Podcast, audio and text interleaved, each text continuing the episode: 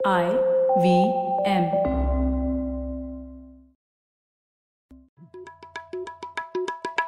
भाई हम हिंदुस्तानियों को बतियाना बड़ा पसंद है। बंगाली में अड्डा उड़िया में खोटी कन्नड़ा में हरटे और हिंदी में पुलियाबाजी। इस कला के लिए हमारी हर भाषा में एक शब्द है। तो प्रणय और मैं तो अक्सर मिलकर पुलियाबाजी करते ही रहते हैं। हमने सोचा कि आपको भी इसमें शामिल कर लिया जाए।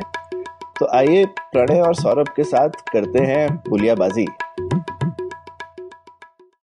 ये प्रणय क्या हाल है? बस सौरभ मज़े में। तो ये प्रणय मैं सोच रहा था आज कुछ ऐसा डिस्कस करते हैं जो कि हम लोगों की ज़िंदगी वगैरह को रोज रोज टच करता है। कि हम जो भी कुछ करते हैं उसमें कहीं ना कहीं हमारा सरकार से बहुत ज़्यादा लेना देना रहता है। तो ये इतनी सरकारी संस्थाएँ इंडिया में इनका क्या किया जाए ये ये कैसे बेहतर हो सकती है? हम अक्सर कहते हैं ना हम जाते हैं जैसे आज की डेट में भी तुम ट्रेन में जाओ मैं बचपन से देख रहा हूँ बदबू तो आती है। ठीक है ऐसा कोई रेलवे स्टेशन देखा है जहाँ पे बदबू नहीं आती हो? ट्रेन का खाना देखा है जो कि मतलब मैंने सिर्फ़ पुराने लोगों से सुना है अरे पहले बहुत अच्छा होता था। उसके बाद से वो कम ही अच्छा होता जा रहा है। तो इस तरह से कुछ भी सरकारी चीज़ें होती हैं जो मिनिस्ट्री चला रही हो डायरेक्टली चाहे अगर वो टेलीकॉम कंपनी कॉर्पोरेटाइज भी है तो अभी बीएसएनएल को सत्तर हज़ार करोड़ देना पड़ गया है। या फिर एयर इंडिया है, वो हर कुछ सालों में कुछ और हज़ार करोड़ लेके चला जाता है। तो जहाँ, या तो हम उनसे दुखी रहते हैं, जैसे हमारी म्यूनसिपैलिटी हो गई, सड़क टूटी होगी, ये होगी तो और और अक्सर हम लोग बोलते रहेंगे हर चीज़ के लिए मतलब सड़क टूटी है इसके लिए प्रधानमंत्री क्या करेगा? मतलब हर चीज़ कोई एक लेवल पे थोड़ी होती है। तो इस चीज़ों का क्या उपाय है? मतलब सिर्फ़ हमारे ज़िंदगी में गाली देना रखा है या कुछ और कर सकते हैं? उपाय तो होना चाहिए। हाँ। तो, तो कैसे कुछ लोगों ने सोचा है इस बारे में और लोगों ने ये ये कुछ ऐसा ध्यान से इस बारे में कुछ स्ट्रेटेजीज बनाई हैं? कोई अलग अलग थॉट प्रोसेस हैं? क्या क्या कर सकते हैं? हाँ। तो सौरभ कुछ सिद्धांत तो हैं। अब भारत में काम करेंगे या किस कंटेक्स में काम करेंगे, वो हमको थोड़ा और डिस्कस करना पड़ेगा बट कुछ कुछ सिद्धांत लोगों ने सोचे हैं और एक किताब है बैनिशिंग ब्यूरोक्रेसी उस किताब में कुछ ये सिद्धांत बताए गए हैं कि एक सरकारी संगठन को कैसे बनाया जाए, उसके क्या उद्देश्य होने चाहिए, क्या उद्देश्य सरकार को नहीं करने चाहिए, उसके ऊपर थोड़ी सोच हुई है रिसर्च हुई है और इसके ऊपर वो हम लोग डिस्कस कर सकते हैं। अ, और इन प्रिंसिपल्स को थोड़ा अप्लाई भी किया गया न्यूजीलैंड में और इंग्लैंड में। और भारत में भी हम कुछ उदाहरण देखेंगे वहाँ पर भी इसको अप्लाई किया गया है। तो इससे हम लोग इन सिद्धांतों को अगर हम थोड़ा समझे तो शायद हम सरकारी संस्थाओं को बेहतर कंस्ट्रक्ट कर सकेंगे। क्योंकि अक्सर क्या होता है सरकार ऑलरेडी रहती है सरकार बहुत बड़ी हो चुकी रहती है किसी भी क्षेत्र में। फिर हम लोग सोचते रहते हैं तीन ही चीज़ें सोचते हैं हम लोग ठीक है? एक तो निजीकरण हो प्राइवेटाइजेशन सरकार सब कुछ बेच जो है। सब बेच दो हाँ। दूसरा होता है सरकारीकरण। लोग उसको राष्ट्रीयकरण बोलते हैं पर मैं तो उसको सरकारीकरण ही बोलूँगा। कि सरकार प्रॉब्लम यह है कि सरकार कम है इस क्षेत्र में। तो सरकार को सब कुछ ओन करना चाहिए और सरकार होगी तो वो सरकार ही गरीब से गरीब व्यक्ति तक पहुँच सकती है। अगर सरकार नहीं होगी तो प्रॉब्लम तीसरा होता है डेवोल्यूशन जिसे हस्तांतरण कहते हैं। तो लोग कहते हैं सरकार का सबसे बड़ा प्रॉब्लम यह है कि सब कुछ टॉप हैवी है सब कुछ सब दिल्ली दिल्ली से हो रहा है हाँ। तो अगर हम लोग सब कुछ गाँव में करें या सब कुछ सब कुछ हम लोग शहरी तौर पर करें तो सरकार का परफॉर्मेंस बहुत बेहतर होगा। तो ये तीन टाइप के नैरेटिव्स हैं जो हम लोग जनरली सोचते हैं सरकार कैसे बेहतर परफॉर्म करे। पर इस किताब में बोला है कि इन तीनों के बियॉन्ड जाकर भी हम, हम लोग कुछ और कर सकते हाँ, हैं। हाँ ये तो बहुत अच्छी बात है। तो ये इंटरेस्टिंग चीज़ है। तो इसमें इसमें मैं शुरू करते ही जो है क्योंकि तुमने प्राइवेटाइजेशन वगैरह की बात करी तो एक तो बहुत क्रिटिसिज्म रहता है और आजकल अभी मैं कल परसों में देख रहा था कि काफ़ी लेफ़्ट पार्टीज़ ने स्पेशली धरना वरना दिया हुआ था पार्लियामेंट में कि भाई प्राइवेटाइजेशन की बात भी क्यों हो रही है। और गवर्नमेंट ने थोड़ा हाफ़ हार्टेड प्राइवेटाइजेशन पिछले चार पाँच साल से बातें बहुत करी किया तो नहीं लेकिन एटलीस्ट बात बार बार करते रहते हैं। इनफैक्ट मोदी जी जब ट्वेंटी इस बार तो उन्होंने कुछ बोला ही नहीं इस इलेक्शन में। ट्वेंटी फोर्टीन में तो बोलने आए थे बोल उनका बहुत बड़ा नारा था कि भाई government has no business to be in in business हाँ और maximum governance minimum government minimum government ये सब उन्होंने काफ़ी कुछ कहा था। तो इसको लेकर के मैं मेरे को बहुत अच्छा स्टैटिस्टिक्स मिले। ये अतानुदे हैं थोड़े राइट विंग थिंकर हैं लिबरल भी हैं। तो उन्होंने उन्होंने बहुत अच्छा स्टैटिस्टिक दिया कि भाई उन्नीस में तुम बताओ कितने पीएसयू होंगे इंडिया में? गैस कर सकते हो? उन्नीस सौ इक्यावन में तो जवाहरलाल नेहरू था उस समय तो मतलब क्या कहते हैं कितने पीएसयू होंगे? कितनी public sector unit central Delhi वाली स्टेट वाली छोड़ दो। बीस। पाँच। पाँच ओके ठीक है, हाँ। सिर्फ़ हाँ, पाँच थे। तो नहीं आज़ादी आज़ाद हुए होंगे तो शायद नहीं बनाए होंगे बहुत कम ज़्यादा। हाँ ठीक बात है। अच्छा उसके बाद 25 साल बाद ठीक है नेहरू इंदिरा गांधी दोनों जिनको खूब गाली वाली मिलती है। 25 साल में उन्होंने कितने बनाए होंगे? छिहत्तर तक। पाँच सौ। नहीं नहीं नहीं। ऐसा ऐसा हमको लगता है कि उन्होंने तो 500 बना दिए होंगे लेकिन कुल मिला के 155 यानी 150 और बनाए ठीक है। ठीक है 25 साल में 150 उसके बाद में उन्नीस सौ चौरासी तक कितने होंगे? छिहत्तर से चौरासी सिर्फ़ आठ साल। हम्म। आठ साल में के बीच में जनता गवर्नमेंट भी आई थी। ठीक है तो दो सौ एक सौ पचपन से दो सौ हो गए होंगे। हाँ दो सौ बीस। अच्छा। ठीक है? हाँ गुड गैस हम्म। उसके बाद तीस साल 220 से उन्नीस सौ चौरासी से 1914 तक। हम्म, तीस साल हाँ। कितने बने और? ये तो कम होने चाहिए होंगे क्योंकि हम लोग लिबरलाइजेशन हो गया। हाँ बताओ तो, कितने नेट इंक्रीज हम सौ हो गए होंगे। नहीं 290 सत्तर और बढ़ गए। बढ़ गए? हाँ। कम तो इंडिया में कुछ नहीं होता है। है। लेकिन रेट ऑफ़ इंक्रीज देखो कम हो गया। हाँ। ठीक है लगभग साल के दो टाइप्स हाँ। तो साल के दो बन रहे थे। हम्म, उन्नीस से लेके 1914 तक। अब बताओ उन्नीस सौ दो हज़ार दो हज़ार चौदह तक। अब बताओ 2014 से 2018 तक कितने बने होंगे? चार साल में। दस। पचास। पचास पचास। पीएसयू। पचास ये, ये तो सच में चौंकाने वाली खबर है। क्योंकि कौन से बने हैं ये पचास? हाँ तो मुझे लगता है काफ़ी ये खूब खूब कॉरपोरेशन वगैरह बन, बनती रहती हैं। कोई क्या कहते हैं शायद इवन भीम आया है ना? हम्म। जैसे भीम यूपीआई टाइप होगा। इसी तरह से कुछ भी नया होता है तो हम एक नई कॉर्पोरेशन वगैरह बना देते हैं। आजकल थोड़ा सा गवर्नमेंट में एक ये भी है कि मिनिस्ट्री काम करे उसकी जगह उसकी कंपनी तो बना देते हैं। तो शायद ये भी एक थॉट प्रोसेस होता है। हम्म। हाँ और एक ये स्पेशल पर्पज व्हीकल भी बनाते हैं ना?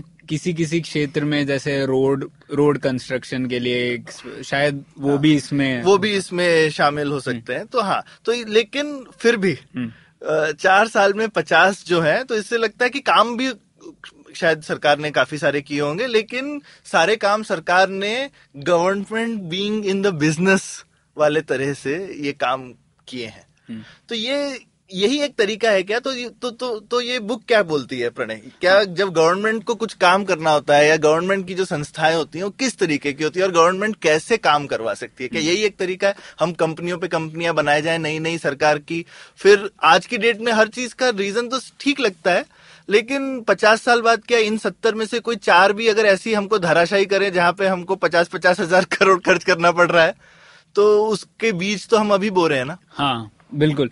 तो पहले तो एक बात की ये जो हम लोग नंबर डिस्कस कर रहे थे ये सिर्फ़ केंद्र सरकार हाँ, था। हाँ। और स- स्टेट गवर्नमेंट भी कई पीएसयू रन कर दिया। जैसे मैंने देखा सीएजी रिपोर्ट में था कर्नाटका गवर्नमेंट खुद चौरासी पीएसयूज रन कर हाँ बिल्कुल। यहाँ मैसूर सैंडल सोप है ना? हाँ तो अभी भी उसका चल रहा है कि बेचना है वगैरह। तो तो गवर्नमेंट को साबुन क्यों बनाना चाहिए? हाँ तो मतलब पीएसयू की संख्या तो बहुत ज़्यादा होगी। हम्म। पर सौरभ मैं आपको थोड़ा कॉन्ट्ररी पॉइंट देता हूँ इसमें। हम्म। एक्चुअली अगर सरकार कंपनियाँ बना रही है तो वो तो भी एक बेहतर स्टेप है हम्म। क्योंकि सरकार कंपनी बनाने की बजाय भी इन, इन सेक्टर्स में इन्वॉल्व हो हाँ सकती है जैसे भारतीय रेल हाँ। वहाँ पे तो कंपनी भी नहीं है। मिनिस्ट्री खुद रेलवे चलाती है। उनको पता भी नहीं कि उनको उनको कोई अपनी जैसे एटलीस्ट जो कोई कंपनी हो और खासकर अगर पब्लिकली लिस्टेड हो तो उनको अपने सारे बही खाता ठीक से डालना पड़ता है। अकाउंटिंग प्रैक्टिसेस फॉलो करनी पड़ती हैं। रेलवे में तो मैंने सुना है कि इवन उनकी बैलेंस शीट भी नहीं है ठीक से। हाँ और वो क्योंकि पूरी सरकार वैसे भी कैश अकाउंटिंग पे चलती है। हाँ। तो उनका अ, मतलब एसेट्स क्या होंगे वो सब भी काउंट नहीं करते वो लोग है ना? तो तो सबसे पहला स्टेप तो एक्चुअली मुझे नहीं लगता कि ये पूरी तरीके से नकारात्मक है। देखना पड़ेगा कि कौन सी कंपनियाँ बनी है। तो आमतौर पे ये किताब कहती है कि सरकारी संगठन चार टाइप के फ़ंक्शन कर सकते हैं। अच्छा। अब आप देखेंगे कोई भी संगठन एक्चुअली एक से ज़्यादा कर रहा है आज की डेट में पर ब्रॉडली हम देखें तो चार टाइप के होते हैं। एक सबसे पहले होता है जो हम लोग कह सकते हैं नीति टाइप का ऑर्गेनाइजेशन जिसका मेन फ़ंक्शन होता है किसी भी सेक्टर में नीतियाँ बनाना। अच्छा। ठीक है तो अब जैसे कोई भी मिनिस्ट्री देख लें आप जैसे नई मिनिस्ट्री आई है मिनिस्ट्री जल शक्ति मंत्रालय। अच्छा। अभी ये एक ऑर्गेनाइजेशन है जो पानी और स्वच्छता ये सबको मिला के कर रही है हाँ। तो ये नीति बनाएगी कि इस क्षेत्र में हमें क्या उद्देश्य पाना है हम्म। ठीक है। तो ये पहले टाइप का ऑर्गेनाइजेशन या फिर इसी के साथ में जैसे आरबीआई हो गया वो बैंकिंग सेक्टर में वो भी हमने पहले एक बार एपिसोड में डिस्कस किया हाँ। बहुत कंफ्यूज ऑर्गेनाइजेशन है लेकिन एक उसका काम है नीति बनाना हाँ। हाँ. या फिर सेबी हो गई SEBI at least focus organisation SEBI और आरबीआई एक्चुअली दूसरी टाइप के संस्था में आते हैं जिस अच्छा। जिसको मैं कहते हैं नियम संस्था हाँ, ये पहला पॉलिसी ऑर्गेनाइजेशन था दूसरा रेगुलेटरी ऑर्गेनाइजेशन अच्छा। तो इनका मुख्य उद्देश्य रहता है कि रूल्स बनाए नियम बनाए नीतियाँ ना बनाए नीतियाँ एक लेवल ऊपर हो गया। ओके तो समझना मैं इसको चाहूँ तो जैसे मिनिस्ट्री ऑफ़ सिविल एविएशन और डीजीसीए में जो फ़र्क हो बिल्कुल, हाँ। है ना? Ministry of civil aviation policy बनाती है कि एविएशन की पॉलिसी क्या हो हाँ। पर डीजीसीए रूल्स बनाती है और देखती है कि इन चीज़ को हमको इम्प्लीमेंट और देखना कैसे है रेगुलेटर बिल्कुल हाँ। तो नियम संस्थाओं में आ गए आपके रेगुलेटर्स से भी आरबीआई इस टाइप के हाँ। तो ये दो संस्थाएँ हैं फिर तीसरी संस्था होती है। सेवा संस्था लोक सेवा संस्था हम कह सकते हैं वैसे। तो जैसे अब एयर इंडिया हुई या भारतीय रेल जो आपको सर्विस दे रही है ये सब तीसरी टाइप की संस्था हो गई है ना? और मैसूर सैंडल्स हो। हाँ, हाँ, हाँ, वरना हम हाँ। कैसे? ये तीसरी। और चौथी रहती है कंप्लायंस ऑर्गेनाइजेशन मतलब अनुपालन। तो जैसे टैक्सेशन टैक्स कलेक्ट करने वाली संस्थाएँ या फिर पुलिस सबसे बेहतरीन एग्जांपल उसका यही है। तो अब ये चार टाइप की संस्थाएँ। अब हमको देखना पड़ेगा कि ये पचास में कितनी सेवा संस्थाएँ हुई हैं कितनी अनुपालन या कितने। अब प्रिंसिपल एक किताब में ये दिया गया है कि ज़्यादातर रोल जो ये लोक सेवा वाली चीज़ें हैं ये सरकार को करने की ज़रूरत नहीं है। ठीक। हाँ, ये हम लोग सरकार या तो कई लोगों को दे सकती है प्राइवेट ऑर्गेनाइजेशन को और नियम नीतियाँ खुद बना सकती है। तो वो बता सकती है कि आ, आप जैसे आप मान लीजिए हम लोग पब्लिक डिस्ट्रीब्यूशन पीडीएस चला रहे हैं। पीडीएस खुद सरकार चला रही है। ज़रूरी है क्या सरकार को पीडीएस शॉप चलाना? ज़रूरी भी नहीं है। हाँ। राशन की दुकान हर जगह खोल रखी है। अब अपना दुकान तो कोई भी खोल सकता है ना। सरकार बस बोल सकती है मैं चीज़ें आपको सस्ते में दे दूँगा या लोगों को पैसा दे दूँगा जैसे आजकल कर रहे हैं अब हाँ और आप रेटिंग्स तय कर सकते हैं कि आपको इतने कीमत पर ही देना है हम्म। या फिर इतने घंटे खोलना है शॉप। और अगर वो नहीं कर रहे हैं तो उनका फ्रेंचाइजी निकाल दिया जा सकता है। मतलब उनके पास कुछ मापदंड तय कर सकती है सरकार और अगर प्राइवेट कंपनियाँ उसे नहीं मीट कर पा रही है तो उन्हें निकाल भी सकती है। है ना? तो एक ये ब्रॉड प्रिंसिपल है कि सेवा की लोक सेवा वाली संस्थाएँ और या जनरली सेवा और कोई कर सकता है। ठीक है? कंप्लायंस जैसे हम लोग दे नहीं सकते लोगों को। कंप्लायंस काफ़ी कुछ सरकार को ही करना पड़ेगा। तो अब पहली दो संस्थाएँ जो थी नीति और नियम इन्हें जनरली बुक में कहा है? स्टीयरिंग ऑर्गेनाइजेशन मतलब ये तय करते हैं कि किसी क्षेत्र का भविष्य कैसा होना चाहिए। तो ये यह सवाल को का जवाब देते हैं। और आप देखेंगे किसी भी क्षेत्र में इनकी ज़रूरत होगी सरकार को ही ये पूरा करना पड़ेगा। और सरकार या तो खुद करेगी या फिर सरकार के पास में वो इकबाल है कि वो लोगों को इकट्ठा करके बोल सकते चलो तुम बोलो लेकिन मैं उस पर हाथ रख दूँगा कि ये तुमने जो बोला है वो वो करना चाहिए। क्योंकि अगर सिर्फ़ प्राइवेट लोग करते रहेंगे आप बोल तो बहुत कुछ सकते हो पर फाइनली मान्यता किस चीज़ की होगी? हाँ। तो सरकार की मान्यता तो रहती है।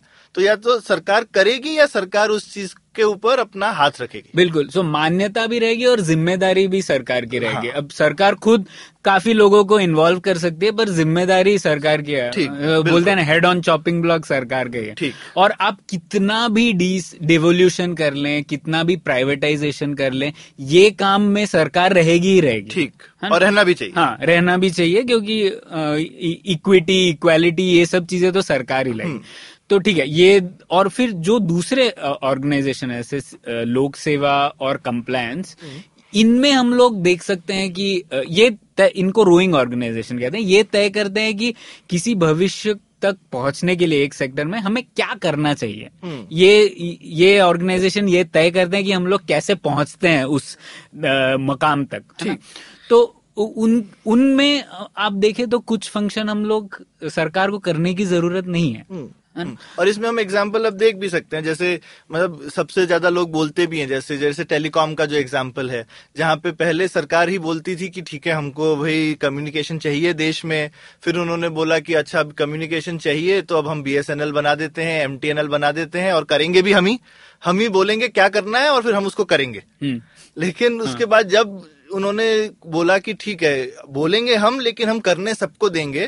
तो इमीडिएटली जो है, हमने पूरे हिंदुस्तान में जहाँ पे पाँच पाँच, सात सात साल की वेटिंग थी फ़ोन लगने की, अभी बहुत सारे लोगों के पास दो से ज़्यादा फ़ोन है। हाँ। एक्चुअली उसमें आते हैं बीएसएनएल पे उसमें भी मुझे लगता है खुद बीएसएनएल बनना ही एक पॉजिटिव चीज़ थी। उसके पहले तो डिपार्टमेंट ऑफ़ टेलीकॉम तो इस किताब में बेसिकली पाँच स्ट्रेटेजी बताए गए अच्छा। उन्होंने जहाँ पे भी हम हैं वहाँ से इम्प्रूवमेंट हम कैसे हाँ कर किसी भी क्षेत्र में। तो आप कोई भी जैसे स्पेस ले लीजिए या आप ट्रैफ़िक पुलिस को देख रहे हैं इनको बेहतर परफॉर्म करवाना चाहते हैं तो आप कैसे सोचेंगे उस बारे में? ठीक। तो इसमें लेकिन एक जो तुमने पहली बात बोली ना उसको मैं थोड़ा चैलेंज भी करना चाहता हूँ। जैसे तुमने पीडीएस का एग्ज़ाम्पल दिया कि भाई राशन की दुकान भारत सरकार क्यों चलाती है। तो अब लेकिन अगर तुम देखो, एक रीजन कुछ रीजंस भी थे कि शुरू शुरू में जो, क्या कहते हैं, दुकान चलाते थे, खासकर गाँव वगैरह में यूजली एक गाँव में एक दुकान होती थी। और वो बेसिकली जो दुकान चलाता था व्यक्ति, वो उसके ऊपर काफ़ी पावर होता था उस जगह को एक्सप्लॉयट करने का। क्योंकि, शहरों में तो ठीक है, बहुत दुकानें होती है, लेकिन जब गाँव में एक ही दुकान है, वही आदमी आपको क्रेडिट भी देगा, वही आदमी आपकी चीज़ें गिरवी रखेगा, वो आपको क्रेडिट क्या कहते हैं डिसाइड कर सकता है कि आपको वो कितना क्रेडिट दे, नहीं दे, आपके पास कोई ऑप्शन नहीं है। तो एक तरह से जिसको इकोनॉमिक्स में बोलते हैं, एक तरीके का मार्केट फेलियर है, उस आदमी के पास में वहाँ मनोपली है। तो उसके बजाय ठीक बात। सो, लोग तो उन्होंने ये कहा, यार, ये हमको तो और वो जो होता था कि भाई, गाँव के बनिए की दुकान, वो बनिया जो है, वहाँ का एक विलन टाइप कैरेक्टर बन जाता था। तो लेकिन, उसका वो जो गुस्सा था तो जब भी लोगों को किसी भी प्राइवेट पार्टी से गुस्सा होता है तो उनको लगता है, सरकार, तुम आ जाओ। और शुरू में लोग ऐसा सोचते हैं और पता नहीं, वो सोच सही है, नहीं है, सरकार उस समय और क्या कर सकती थी? ये भी सोच सकते हैं, हमको ये नहीं चाहिए तो सरकार बोल सकती थी कि ठीक है भाई, हम जो है, हम इन्वेस्ट करेंगे, कोई और भी दुकान खोले। करने के बहुत तरीके हैं, लेकिन जिस भी विजडम में सरकार ने बोला कि हम ही दुकान चलाएँगे हम ही लाइसेंस देंगे, और खैर उसके बहुत नुकसान भी हुए। फाइनली जो वहाँ आदमी बैठता था दुकान में, उसकी तो मोनोपली थी ना। भले ही वो सरकारी आदमी था, पर इंसान तो इंसान है। जिसके पास भी बहुत ज़्यादा पावर आती है वो फ़ायदे उठाता है। राशन की दुकान से चीज़ें ब्लैक में बिकती हैं और वगैरह वगैरह बहुत सारी दिक्कतें होती हैं। आज की डेट में जब डायरेक्ट ट्रांसफ़र की बात हो रही है वहाँ पे ये भी प्रॉब्लम हो रहा है कि कुछ लोगों को चीज़ें नहीं मिल पा रही है ना? तो ये चीज़ में तुम्हारा क्या मानना है? मतलब ये इतना ब्लैक एंड व्हाइट इशू भी नहीं है। नहीं मुझे लगता है दो जवाब है मे- मेरे पास इसके लिए। एक तो मुझे लगता है मापदंड तय करने से फिक्स किया जा सकता है ये ठीक है अच्छा। तो ऐसा नहीं है कि मतलब जो आपने बोला वो सरकारी आदमी भी कर सकता है ठीक है आ, कि मतलब मैं यहाँ का दादा हूँ हाँ, मैं नहीं दूँगा। मैं नहीं दूँगा आप क्या कर सकते हो और वो हाँ. तो। सरकार का ऐसा नहीं है कि वो सरकार का है तो वो दूध का दूल्हा हो गया है ना? तो एक तो तो मापदंड तो ठीक तय करने ही पड़ेंगे आपको हम्म। दूसरी बात यह है कि वो जो पहले हुआ वो आज कंटिन्यू करने की ज़रूरत नहीं है है, कि नहीं? और हाँ। ये सिर्फ़ भारत में ही नहीं मतलब कई देशों में ऐसे ही था कि सरकार बहुत कुछ चला रही थी हम्म। पर फिर उन्होंने ये पता किया कि ये ऑप्टिमल चीज़ नहीं है और हमें ये नहीं करना चाहिए अब ब्रिटिश एयरवेज का ही उदाहरण देख लीजिए ये सब मार्गरेट थैचर का जो थैचरिज्म बोलते हैं और उन्होंने भी काफ़ी कुछ चीज़ें इनमें से की थी कि सरकार को निकाल दिया जाए काफ़ी क्षेत्रों में। तो आप देखिए आज ब्रिटिश एयरवेज दुनिया की बेहतरीन एयरलाइंस में से एक है। पहले वो सरकार रन करती थी। हाँ। और वो मतलब कुछ हाँ। नहीं था उसका अस्तित्व नहीं था। और जब सरकार ने सोचा कि हम क्यों कर रहे हैं क्या फ़ायदा है हमको इसका और उन्होंने एक प्राइवेट प्लेयर को दे दिया अब काफ़ी बेहतर है वो है ना?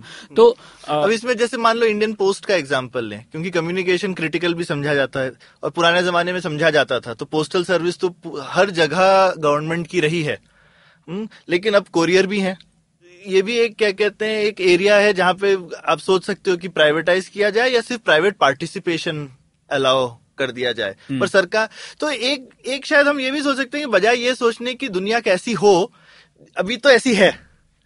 किसी भी वजह से हर सेक्टर में सरकार आ तो जाती घुस जाती है कोई भी वजह हो सकती है। लेकिन ये जो बुक है और ये जो सिद्धांत है ये है कि चलो जहाँ पे भी हम हैं वहाँ से हम आगे कैसे बढ़ सकते हैं? ये ठीक मेरा हाँ, समझ है? और जो आप कह रहे थे ना इसके पहले कंटेस्टेशन ज़्यादा ज़रूरी है ओनरशिप की बजाय हाँ? हम लोग हमेशा सोचते हैं कि ये चीज़ सरकार ओन करती है सरकार के बजट में आती है या नहीं वो बहुत ज़रूरी है। पर एक्चुअली वो इतना ज़रूरी नहीं है। हमें यह देखना है कि इस किसी भी क्षेत्र में कंटेस्टेशन है कि नहीं। मतलब कई सारे प्लेयर इन्वॉल्व यही सर्विस प्रोवाइड कर सकते हैं यानी। अगर हम लोग उनको अलाउ करेंगे तो आउटकम्स बेहतर होंगे। एक उदाहरण देता हूँ जैसे हम बैंगलोर में बैंगलोर में ये अब बीएमटीसी है। बीएमटीसी चलाती है हमारा पब्लिक ट्रांसपोर्ट बसेस चलाती है। अब बीएमटीसी दूसरे किसी प्राइवेट प्लेयर्स को हम लाइसेंस सरकार देती नहीं है। वो उनका कुछ परमिट है हाँ, बीएमटीसी के पास में मोनोपली है हाँ, बेसिकली तो बीएसएनएल मोनोपली अब ठीक है बीएसएनएल ओनरशिप आप बोलेंगे सौ प्रतिशत है पर बीएसएनएल क्या वो उद्देश्य पूरा कर पा रही है जिसके लिए वो है? वो नहीं कर पा रही है। आज भी लोग कार खरीद रहे हैं क्योंकि सरकार का पब्लिक ट्रांसपोर्ट तो यहाँ का काफ़ी खराब है। खराब है है ना? तो कंटेस्टेशन अगर हो अगर सरकार सोच सके कि ठीक है कुछ रूट्स पे आप प्राइवेट प्लेयर्स भी रन कर पाए और कुछ रूट्स पे बीएमटीसी तो रन करेगी तो उससे हम लोगों को बेहतर आउटकम्स मिलेंगे। तो इसी बात पर चर्चा जारी रखेंगे पर अभी लेते हैं एक छोटा सा ब्रेक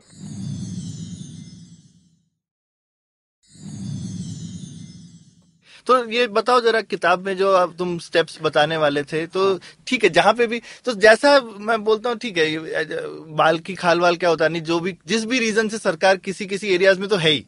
तो वो जब है तो आगे क्या कर सकते हाँ। हैं?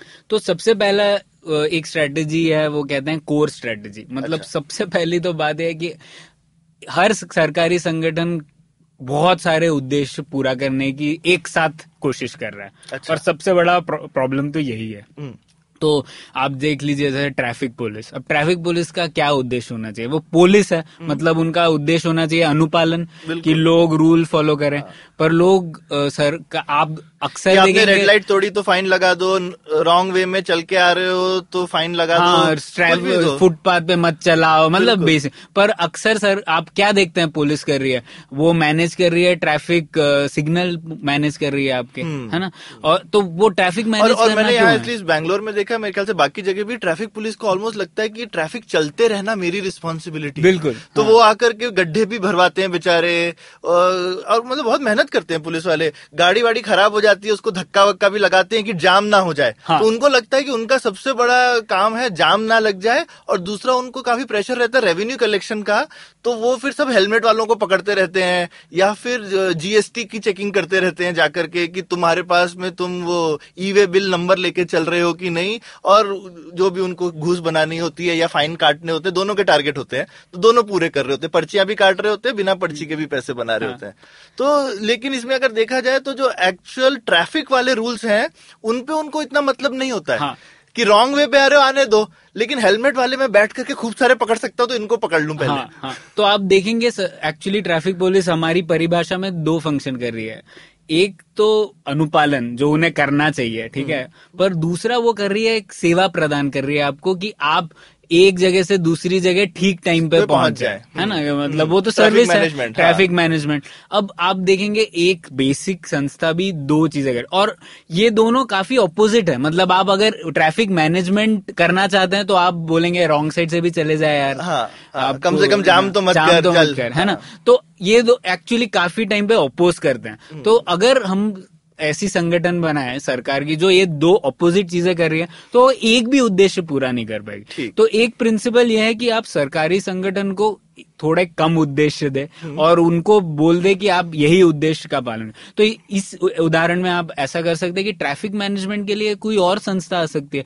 मैं तो कहूँगा शायद सरकार को करना भी चाहिए कि नहीं वो सोचना चाहिए। अब है ट्रैफ़िक जाम तो है भाई। आ, सरकार को एक्चुअली पब्लिक ट्रांसपोर्ट बढ़ाना चाहिए या जो कुछ भी है बट पर ठीक है तो उस तरह से कोई ट्रैफ़िक प्लानिंग ऑर्गेनाइजेशन शायद हाँ। रखनी पड़ेगी। तो जो भी एक तरीके की मतलब एक तरीके की सिटी मैनेजमेंट सर्विस है तो शायद ये म्यूनसिपल म्यूनसिपैलिटी के पास होना चाहिए बिल्कुल। भाई लोग एक जगह से दूसरी जगह टाइम पे जा सके ये तो एक सिटी का एक सर्विस है ना हाँ तो ये एक कोर कोर मुद्दा है कि सबसे पहले हम सोचे कि इस संगठन का उद्देश्य क्या है? और हम अक्सर देखेंगे एक सर संगठन कई उद्देश्य कर रही है। आरबीआई का तो हम लोगों ने एक एपिसोड भी किया था आप दस चीज़ें कर रही है। कैसे एक संस्था कर सकती है? तो आरबीआई एक्चुअली दस संस्थाएँ हैं ना? तो सबसे पहले हम लोगों को इनको फाइनेंशियली इंडिपेंडेंट करना है और उनको अपने उद्देश्य को का पालन करने की ज़रूरत। अब लोग अक्सर कहते हैं इसकी वजह से अरे सरकार और बढ़ जाएगी सरकार में और पैसा डालना पड़ेगा और फिर ये सब लोग एक दूसरे से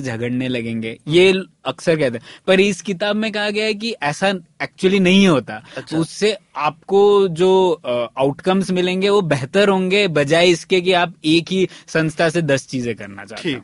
ठीक। ठीक है? तो ये एक हुआ। कोर स्ट्रेटेजी में एक और जैसे इसके अब कई तकनीक होते हैं ये चीज़ करने के। तो सबसे पहले तो यही सरकार पूछे कि ये उद्देश्य को हमें करना भी चाहिए कि नहीं? और अगर नहीं करना चाहिए तो हम लोग क्या इसे प्राइवेटाइज कर सकते हैं या और कोई कर सकता है? ये सवाल पूछे। अगर सरकार डिसाइड कर दे कि हाँ मुझे करना है तो उनमें भी हम लोगों के पास ऑप्शन होता है एक सरकार किस लेवल पर करे अच्छा। या सरकार केंद्र लेवल पर करे या फिर लोकल लेवल पर करे इसकी फिर तीसरा अगर हमें कुछ लेजिस्लेशन या लॉज क्रिएट करने हैं तो उनमें हम लोग या कोई संस्था बनानी है तो सनसेट क्लॉज क्यों ना हो? जैसे कि हम लोगों को चाहिए जैसे हमें वैक्सीनेशन करना है आप मान लीजिए कुछ बना। तो हम लोग कोई एक संस्था बनाए जो इसका सिर्फ़ पाँच साल तक हम उसे फंडिंग करेंगे और उसके बाद वो बंद हो जाएगी। ठीक। तो उससे भी हम लोग लिमिटेड रूप से फोकस कर रहे हैं एक चीज़ पे बजाय इसके कि वो हमेशा के लिए चलती रहे। ठीक है। ठीक है? तो ये एक मेन स्ट्रेटेजी हो गया कोर। और ये सबसे ज़रूरी चीज़ है जो हम लोग किसी भी संस्था में नहीं गए अब जैसे देख लीजिए स्पेस अब हम बोलते हैं कि काफ़ी सक्सेसफुल है सरकार उस चीज़ में है पर उसमें भी आप देखिए कि स्पेस में बहुत कुछ कर रहा है इसरो। हम्म, है ना? अ, खुद खुद के लॉन्च व्हीकल्स हैं खुद के सैटेलाइट तो है ही है। फिर दूसरे लोगों को सर्विस भी दे रहा है। हाँ। अब दूसरे लोगों के सैटेलाइट भी। तो मॉनिटरिंग स्टेशन भी खुद के हैं सैटेलाइट्स के जो टेलीमेट्री वगैरह करता हाँ। है। बैटरी वैटरी भी खुद बना रहा है अपनी स्पेस सैटेलाइट्स वगैरह के लिए। हाँ। तो इसमें भी देखिए कुछ चीज़ें हैं जो दूसरे लोग भी कर सकते हैं बिल्कुल, है ना? तो अ, तो ये सबसे इम्पोर्टेंट चीज़ है पूछना कि सरकार क्यों है इसमें? और ये ऑर्गेनाइजेशन अगर बहुत सारे उद्देश्य कर रही है तो क्या हम इसे इंडिपेंडेंट फाइनेंशियली इंडिपेंडेंट ऑर्गेनाइजेशन के तौर में डिवाइड कर सकते हैं कि नहीं? ठीक है। ठीक है? तो ये एक मुद्दा हो गया। दूसरी चीज़ अब आती है कंसिक्वेंस स्ट्रेटेजी उसमें बोलते हैं। अब इसमें आ, आ जाता है हम लोग क्या सरकारी ऑर्गेनाइजेशन के हम इंसेंटिव बदल सकते हैं? हम्म? तो इसमें ही हम लोग अभी एग्ज़ाम्पल देखते हैं जैसे इसमें एक्चुअली पहले कॉर्पोरेटाइजेशन के बारे में बात करना चाहता हूँ क्योंकि हम लोग पहले बीएसएनएल की हम लोग बात कर रहे थे।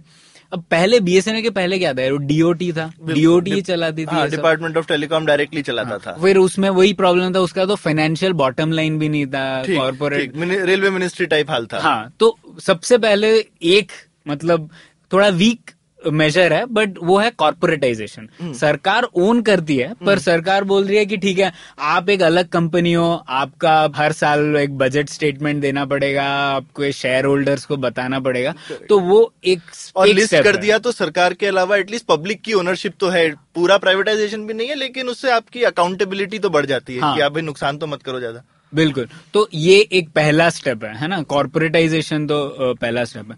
दूसरा स्टेप जैसे हम लोग कंसिक्वेंसेस चेंज कर सकते हैं, वो है अगर हम लोग अगे कंटेस्टेशन हो सरकारी कंपनियों के बीच ही। तो हम लोग प्राइवेटाइज नहीं कर रहे हैं पर एक चीज़ को कई सरकारी कंपनियाँ दे रही है और एक दूसरे से कंपीट कर रही हैं और रिसोर्सेज के लिए। अब जैसे उदाहरण ले ऑयल मार्केटिंग कंपनियाँ। अब भारत में एक नहीं है तीन है। एलपीजी कंपनियाँ भी एक नहीं है तीन है। सब सरकार की द्वारा ओन है। है, पर फिर भी ये बेहतर है कि एक कंपनी नहीं है है ना?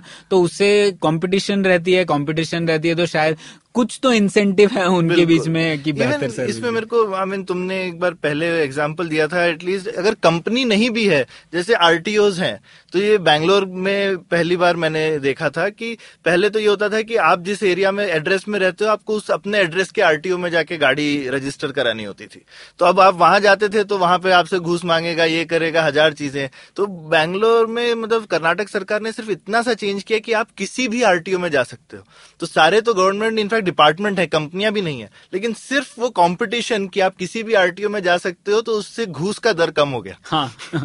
तो वो भी तो एक अच्छी चीज़ ही है और घूस कम ही हो गई है इनफैक्ट बहुत ही रेगुलेटेड सिस्टम है। प्रॉपर्टी रजिस्ट्रेशन में भी अगर यही सेम चीज़ कर दें तो और भी अच्छा हो जाए। बिल्कुल हाँ तो हम लोगों ने ओनरशिप की तो बात ही नहीं की इसमें है ना? पर फिर भी हम लोग इंसेंटिव थोड़ा चेंज कर सकते हैं। कंपटीशन हाँ, बना दो हाँ, सिर्फ़।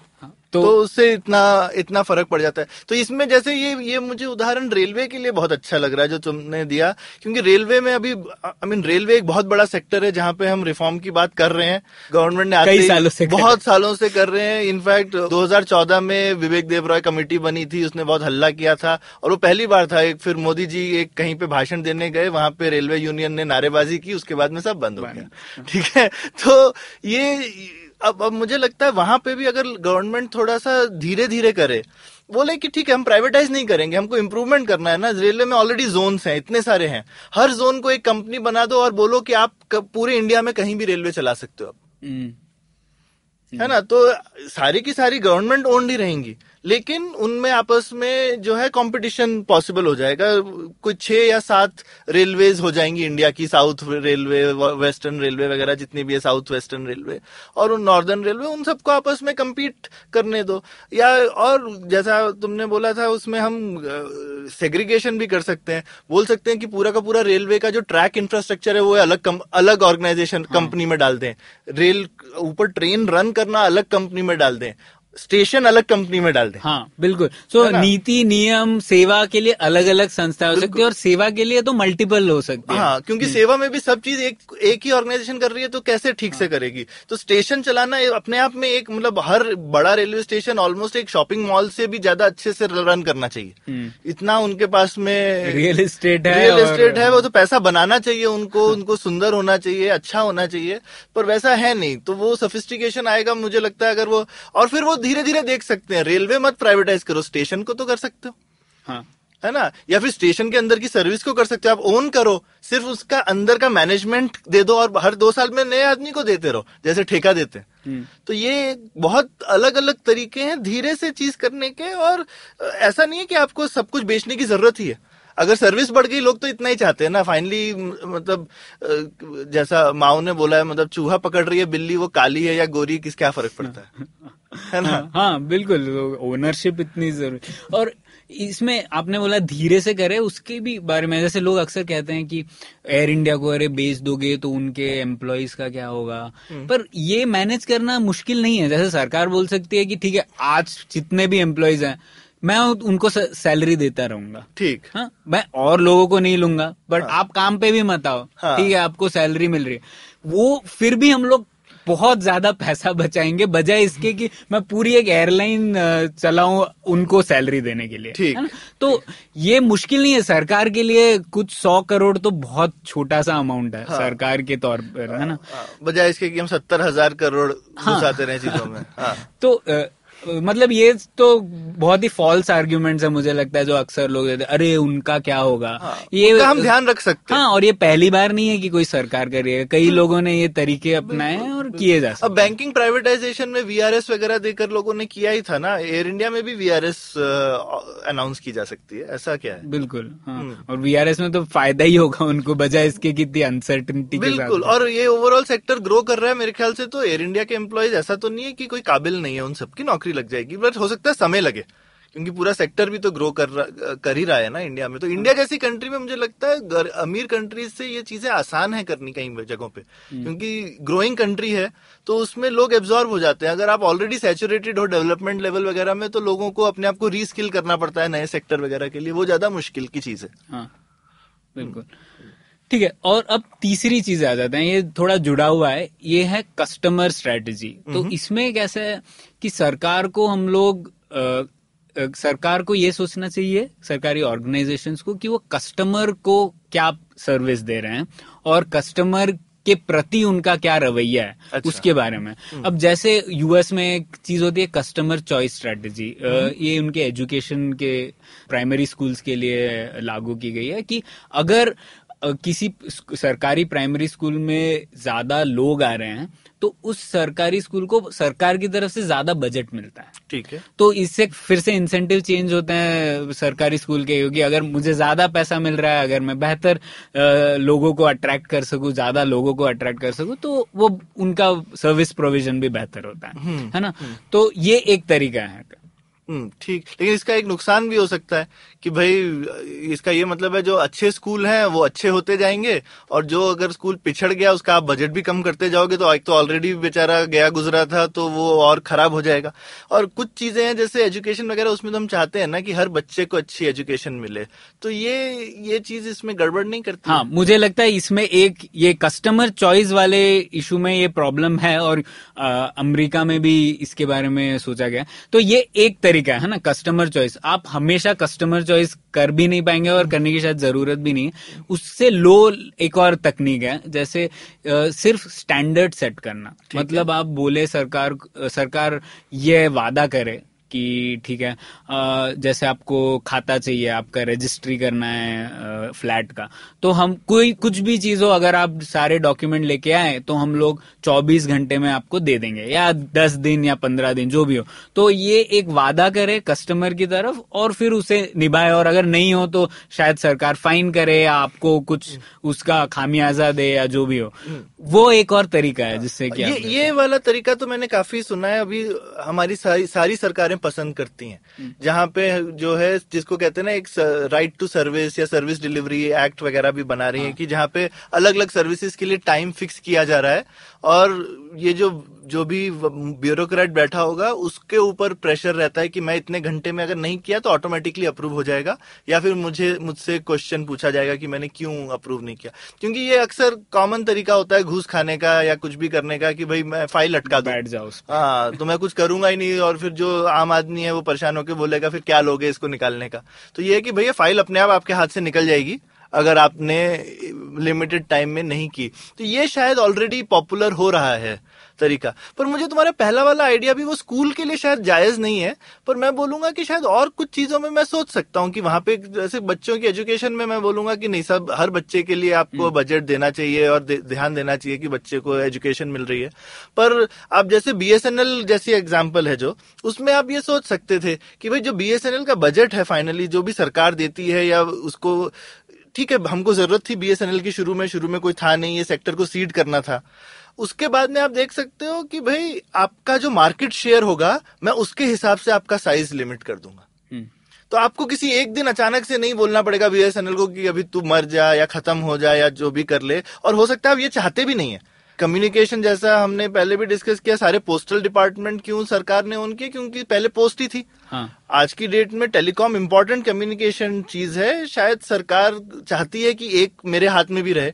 हो सकता है मैं बॉर्डर एरियाज़ के जो सेल टावर हैं वो मैं ओन करना चाहता हूँ। मैं नहीं देना चाहता किसी भी प्राइवेट पार्टी को। हो सकता है कि डिफेंस सेंटर्स के अंदर में जो कम्युनिकेशन हो रहा है, वो मैं ज़्यादा टाइटली कंट्रोल करना चाहता हूँ। तो कुछ लिमिटेड ऑब्जेक्टिव्स सरकार के पास हमेशा हो ही सकते हैं कम्युनिकेशन ओन करने के।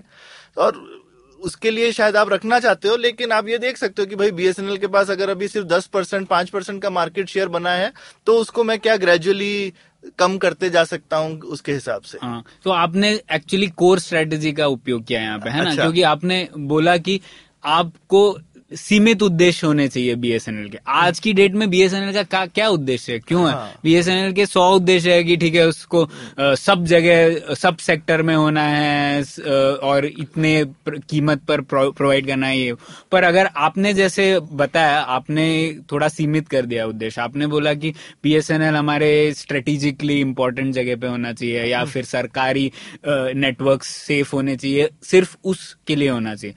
तो अगर हम थोड़ा सीमित कर दे उस उद्देश्य को तो फिर फोकस कर सकता है बीएसएनएल बिल्कुल उस पर। और इनफैक्ट मैं भी ऐसा सोच सकता हूँ अगर मैं इस तरह से कोर कोर तरह से सोचूं तो बीएसएनएल कल को ये सोच सकता है कि उसके लिए नेटवर्क में चलाऊं क्यों?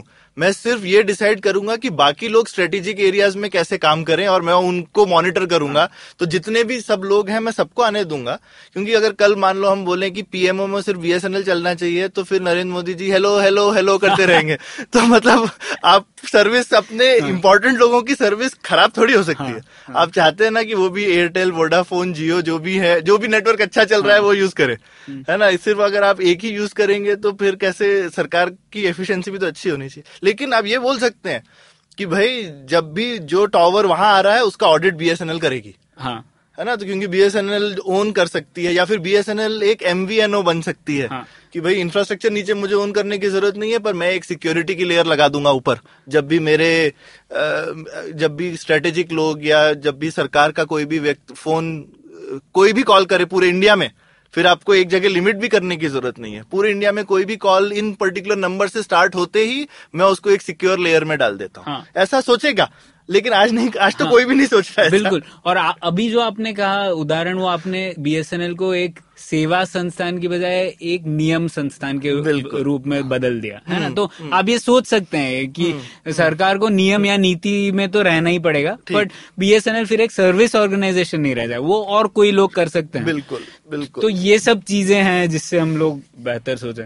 और जनरली मुझे लगता है कि कई क्षेत्रों में एक सरकारी कंपनी का शायद प्रेजेंस है स्पेशली जैसे ये चीज़ें जो नेचुरल मोनोपोलीज हम लोग कहते हैं जैसे अब पाइप लगाने हैं पानी के या फिर इलेक्ट्रिसिटी चलानी है डिस्ट्रीब्यूट अब कई कंपनियाँ तो नहीं लगा सकती ना पाइप नहीं तो हमारे रोड और खुद जाएँगे। बिल्कुल। तो उन चीज़ों में सरकार का प्रेजेंस तो रहेगा ही हम्म। पर फाइनली जब डिलीवर करना है वहाँ पे हम लोग कई कंपनी उसको दे सकते और जैसे बिजली में तो कर ही रहे बिजली में हो रहा है हाँ। हाँ हाँ। खासकर जहाँ पे भी शायद एकदम फ़िज़िकल चीज़ नहीं है क्योंकि आप बोल सकते हो कि जो बिजली का नेटवर्क है वो कॉमन है लेकिन जो बिजली उसमें आ रही है वो किसी कोई भी व्यक्ति दे सकता है। हाँ। ये पहले पॉसिबल नहीं था पर आज मॉडर्न इलेक्ट्रॉनिक्स के साथ में तो ये सब पॉसिबल है कि आपको पैरल लेकिन पानी में शायद ये पॉसिबल नहीं है। पानी में लेकिन पानी में आप बोल सकते हो उसमें भी कि आप बोल सकते हो पाइपें ही सिर्फ़ एक एक कंपनी ओन करे लेकिन शायद जो ट्रीटमेंट है या क्या कहते हैं बाकी I don't know recycling plants हैं शायद उस नेटवर्क में पानी सप्लाई बहुत लोग कर सकें। हाँ। ऐसा भी आप शायद कर सकते हैं। तो अगर इस तरह से जैसा ये फ्रेमवर्क है इसमें सोचोगे तो कुछ ऑल्टरनेट तो निकल आएँगे। हाँ बिल्कुल। और इस हमें और सरकारी संस्थान अगर बन गए तो उससे डरने की ज़रूरत नहीं है। हम्म। पर अगर वो वो उद्देश्य पूरा कर पा रहे नहीं उसके बारे में सोचने की जैसे हम सोच सकते हैं कि वाटर सप्लाई डिपार्टमेंट को पाइपें बिछाने की भी खुद ही ज़रूरत है क्या? हाँ। वो उसके लिए वो एलएनटी को कॉन्ट्रैक्ट दे सकती है या किसी अच्छी इंजीनियरिंग कंपनी को वो बस बोल सकती है भाई अच्छे बनने चाहिए। हाँ। ज़रूरी नहीं है कि मेरे ही एम्प्लॉय बिछाएँ। और वो जो हम देखते हैं सबसे ज़्यादा सड़कें में गड्ढे जो है वो पानी विभाग के ही लोग करते हैं क्योंकि कुदाल लेके आते हैं। ठीक है मतलब इतनी महँगी रोड बना और वो कुदाल लेकर के आके उसको खोद देते हैं हाँ, बिल्कुल और जैसे टेंडर शोर हम लोग बैंगलोर में टेंडर शोर भी उसी का एक उदाहरण है ना। हम्म। टेंडर्स सरकार ने क्या किया कि अच्छे टेंडर्स बनाए। बिल्कुल अब अ, अ, स- काम तो प्राइवेट प्लेयर्स ही कर रहे हैं सरकार के पास इतने लोग नहीं है अब कि और रोड बन और खैर वो अच्छा एग्ज़ाम्पल है जहाँ सिटीजन्स ने हेल्प करी। सरकार को भी पता नहीं था टेंडर कैसे अच्छा बना है यहाँ पे सिटीजन पार्टिसिपेशन ने बेसिकली सरकार को बोला कि आप जो करते हो करो पर टेंडर ये वाला यूज़ करो। हाँ। बिल्कुल। तो आप नियम और नीतियाँ बेहतर बनाइए हम्म। पर बाकी चीज़ें लोगों को करने दीजिए हाँ, दीजिए। तो ये मुझे टेंडर श्योर बहुत अच्छा एग्ज़ाम्पल लगता है कंस्ट्रक्टिव क्रिटिसिज्म का। ये नहीं कि सड़क खराब है मतलब लोगों ने मिल करके एक्चुअल अच्छा स्पेसिफिकेशन डॉक्यूमेंट बना के दिया सरकार को कि भाई आप ऐसी सड़क बनाओगे तो अच्छी चलेगी। हम्म, और वो दिखता भी है। बैंगलोर में ये तो एक बहुत बड़ा फ़र्क है अलग बाकी सिटीज़ और बैंगलोर में बहुत कम सड़कें हैं पर जो हैं वो उन अच्छी हैं। हम्म। हाँ। तो एक ये तीन स्ट्रेटेजी हम लोगों ने डिस्कस की। दो और हैं। हम्म। एक आखिरी तो कल्चर स्ट्रेटेजी है वो थोड़ी बहुत ही वेग लगी मुझे इस किताब में भी। तो वो कहता है कि कैसे लोगों का कल्चर और हैबिट्स चेंज किए जाए अच्छा। सरकार के अंदर ही। पर ये तो बहुत मुश्किल है। आपको भी पता है कंपनी में भी चेंज करना बहुत मुश्किल है। तो मुझे लगता है वो थोड़ा कमज़ोर हिस्सा है इस किताब का। तो उसमें मैं नहीं जाऊँगा। उसके पहले एक और रहता है जिसमें वो बोलते हैं कंट्रोल के बारे में। अच्छा। सरकार में कंट्रोल कहाँ होना चाहिए किसी भी डिसीज़न का? तो आप देखेंगे कई बार सरकार में सब ज़्यादातर चीज़ें ऊपर से बताई जाती है और नीचे लोगों के पास कंट्रोल नहीं रहता। ठीक है। तो कैसे उसको चेंज किया जाए उसके बारे में डिसाइड तो इसमें भी कुछ तकनीक है। एक बहुत ही थोड़ी रेडिकल तकनीक जो है वो बोलते हैं कि कंट्रोल आपको सरकार के बाहर ले जाना चाहिए। और इसे कहते हैं कम्युनिटी गवर्नेंस अच्छा। तो उसमें जैसे उसका उदाहरण भारत में एक था सोशल ऑडिट तो जैसे एनआरईजीएस के लिए सोशल ऑडिट था कि एक महीने के बाद पूरी जो जो लोग वहाँ पर इन्वॉल्व थे जनता एक साथ बैठेगी और सरकार के लोग होंगे और वो अपनी बात कह सकते हैं कि आपने सौ दिन का जो प्रॉमिस किया था आप वहाँ पे काम देंगे एक, वो दिया एक ओपन सभा में सब लोग हाथ खड़ा करके बोले मुझे मिला कि नहीं मिला? हाँ। ओह तो ये तो बड़ा ज़बरदस्त सोशल प्रेशर है। हाँ तो ये सोशल ऑडिट शुरू हुआ है शायद पूरी तरीके से इफ़ेक्टिव नहीं है बट आंध्र प्रदेश में जैसे काफ़ी कुछ काम हुआ है इसके ऊपर अच्छा। ऊपर। तो ये एक तरीका है जहाँ पे आप कंट्रोल सरकार के बाहर से ले जा बाहर ले जा रहे हैं। तो ये थोड़ा एक रेडिकल तरीका है। बाकी और भी छोटी चीज़ें हैं जैसे डेवोल्यूशन जो हस्तांतरण बोलते हैं वह भी एक थोड़ा कम कम थोड़ा एक कमज़ोर तरीका है इसका ही पर वह कह रहा है कि हम कुछ फ़ंक्शन सीधे केंद्र सरकार को करने की ज़रूरत ही नहीं है। कुछ स्टेट गवर्नमेंट कर सकती है। स्टेट गवर्नमेंट भी नहीं लोकल गवर्नमेंट कर सकती है। ठीक बात है। तो ये चीज़ें भी आप सोच सकते हैं उसमें हम्म, जैसे फिर से अगर रेलवे का एग्ज़ाम्पल लें तो मतलब एक सबसे आसान रिफॉर्म जो सरकार कर सकती है जिसमें ना कोई यूनियन बाजी बीच में ना कुछ सिर्फ़ बोल दे कि स्टेट गवर्नमेंट्स भी रेलवे में अपनी रेलवे चला सकती हैं। पीएसयू ही खोलने दे। तो एक तो है कि भाई अपने आप को जोन वोन को प्राइवेट कॉर्पोरेटाइज करना वगैरह उसके लिए शायद फिर भी रेजिस्टेंस आए। लेकिन कोई नया पीएसयू खोलने के लिए कभी कोई हल्ला नहीं मचाता है। ठीक है ये तो बढ़ बढ़ ही रही है सरकार से उससे सब खुश रहते हैं। तो भाई ठीक है अगर कर्नाटक गवर्नमेंट कर- कल को कर्नाटका गवर्नमेंट बोले कि मैं एक अपना रेलवे पीएसयू बनाना चाहती हूँ आज तो कॉन्स्टिट्यूशनली पॉसिबल नहीं है। लेकिन ये तो ब्रिटिश टाइम की चीज़ है जब वो लोग नहीं देना वो लोगों को था कि सेंट्रलाइज करके रखना है रेलवे वगैरह को। आज की डेट में क्या ज़रूरत है? और पुराने जमाने में हमारी स्टेट्स के पास कितना पैसा भी नहीं था। हाँ। अब तो जो है महाराष्ट्र बोल रहा है कि हम वन ट्रिलियन डॉलर इकोनॉमी बनने वाले हैं। हाँ तो और पूरे हिंदुस्तान की वन ट्रिलियन थी कुछ बीस साल पहले। हाँ। ठीक है तो जो जो पूरा हिंदुस्तान का जीडीपी था वो सिर्फ़ एक महाराष्ट्र का जीडीपी होने वाला है कुछ साल में। तो महाराष्ट्र अपना रेलवे क्यों नहीं चला सकता? हाँ बिल्कुल हाँ, है ना? तो शायद कुछ स्टेट नहीं चलाएँगे शायद बिहार जैसा स्टेट नहीं चलाएगा लेकिन कुछ स्टेट चलाएँगे। एटलीस्ट उसी से शायद महाराष्ट्र में ही कंपटीशन शुरू हो जाए। और एक चीज़ मैंने हिंदुस्तान में देखा है कहीं भी कुछ होने लगता है और कुछ अच्छा होता है तो बाकी लोग बोलते हैं मुझे भी चाहिए। हाँ और कुछ बुरा होता है वो भी बोलते हैं मुझे भी चाहिए। वो भी है।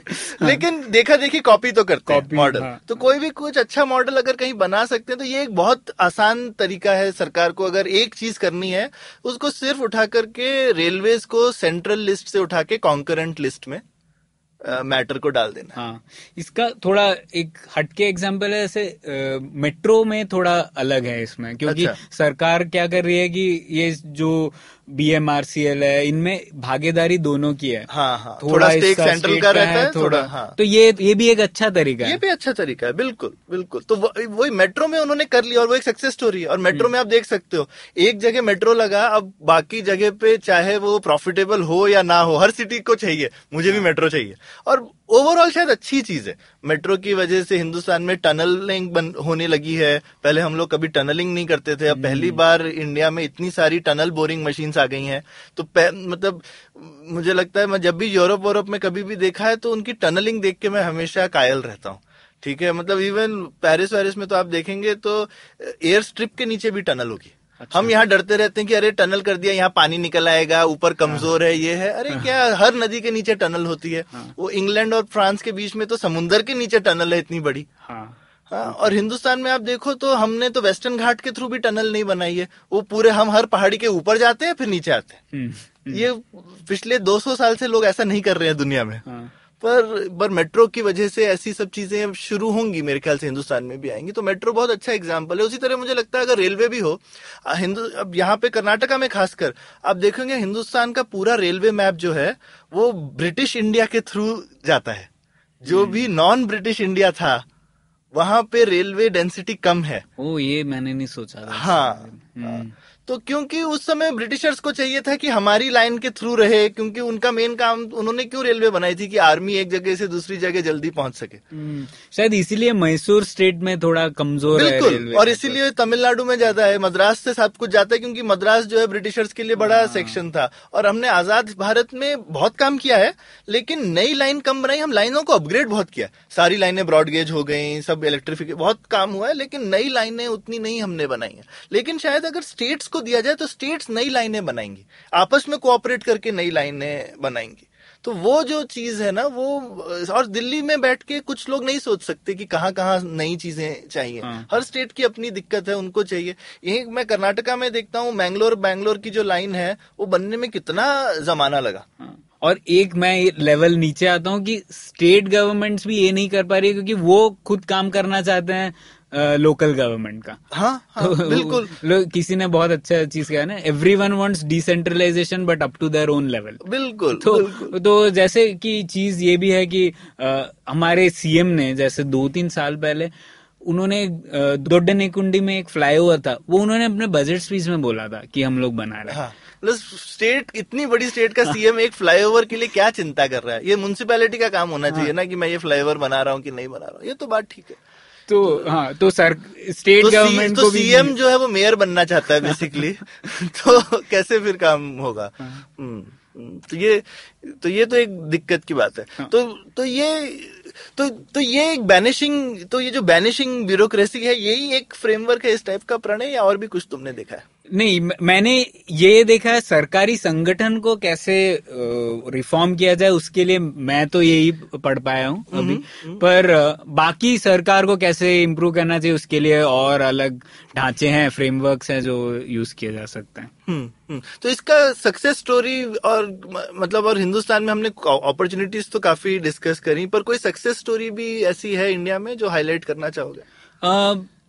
भारत का तो पता नहीं ये फ्रेमवर्क को एक्चुअली अप्लाई नहीं किया। मुझे तो लगता है ये फ्रेमवर्क इसलिए महत्वपूर्ण है क्योंकि ये बहुत सारे अपॉर्चुनिटीज़ है भारत के लिए। और हर सेक्टर में देख लीजिए आप ये फ्रेमवर्क लगा के कुछ बेहतर समझ सकते हैं आप कैसे और आप किसी भी स्टेट में और हर और सबसे अच्छी चीज़ मुझे ये लगी कि हर चीज़ का आंसर प्राइवेटाइजेशन नहीं है। हाँ।